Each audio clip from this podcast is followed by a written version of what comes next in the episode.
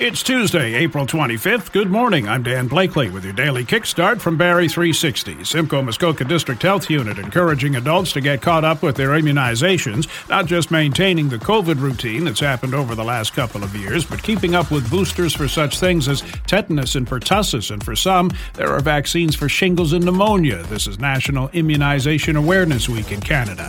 OPP looking for help tracking down the thieves who snatched several bronze garden statues from a home in the Cedar Ridge development in Tiny Township. Each stands 39 to 49 inches tall and weighs about 100 pounds. They were taken over the winter months, valued at $20,000. A twist and turn or two in this crime tale from Peel region. A 30 year old man being sought in the shooting death last December of a woman at the Mississauga gas station where she worked. Police say the suspect, who had been in a romantic relationship with the woman for about a year, had waited for her at the station for three hours before shooting her at close range. They also believe he staged a fake suicide to aid in his disappearance.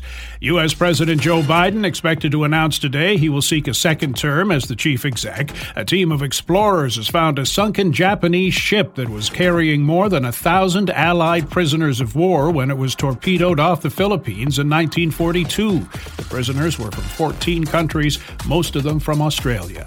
Tyler Savard provided the CPR to the Barrie Colts last night, scoring with just over two minutes to play to give the Colts The lead, then sealed it with an empty netter for a 4 2 win, forcing a Game 7 with the battalion tonight in North Bay. Leafs were down 4 1 after two periods, but battled back in the third. Morgan Rielly with the tying goal with four minutes left in regulation. Alex Kerfoot with the winner four minutes into overtime. The Buds can take the series with a win Thursday night at home.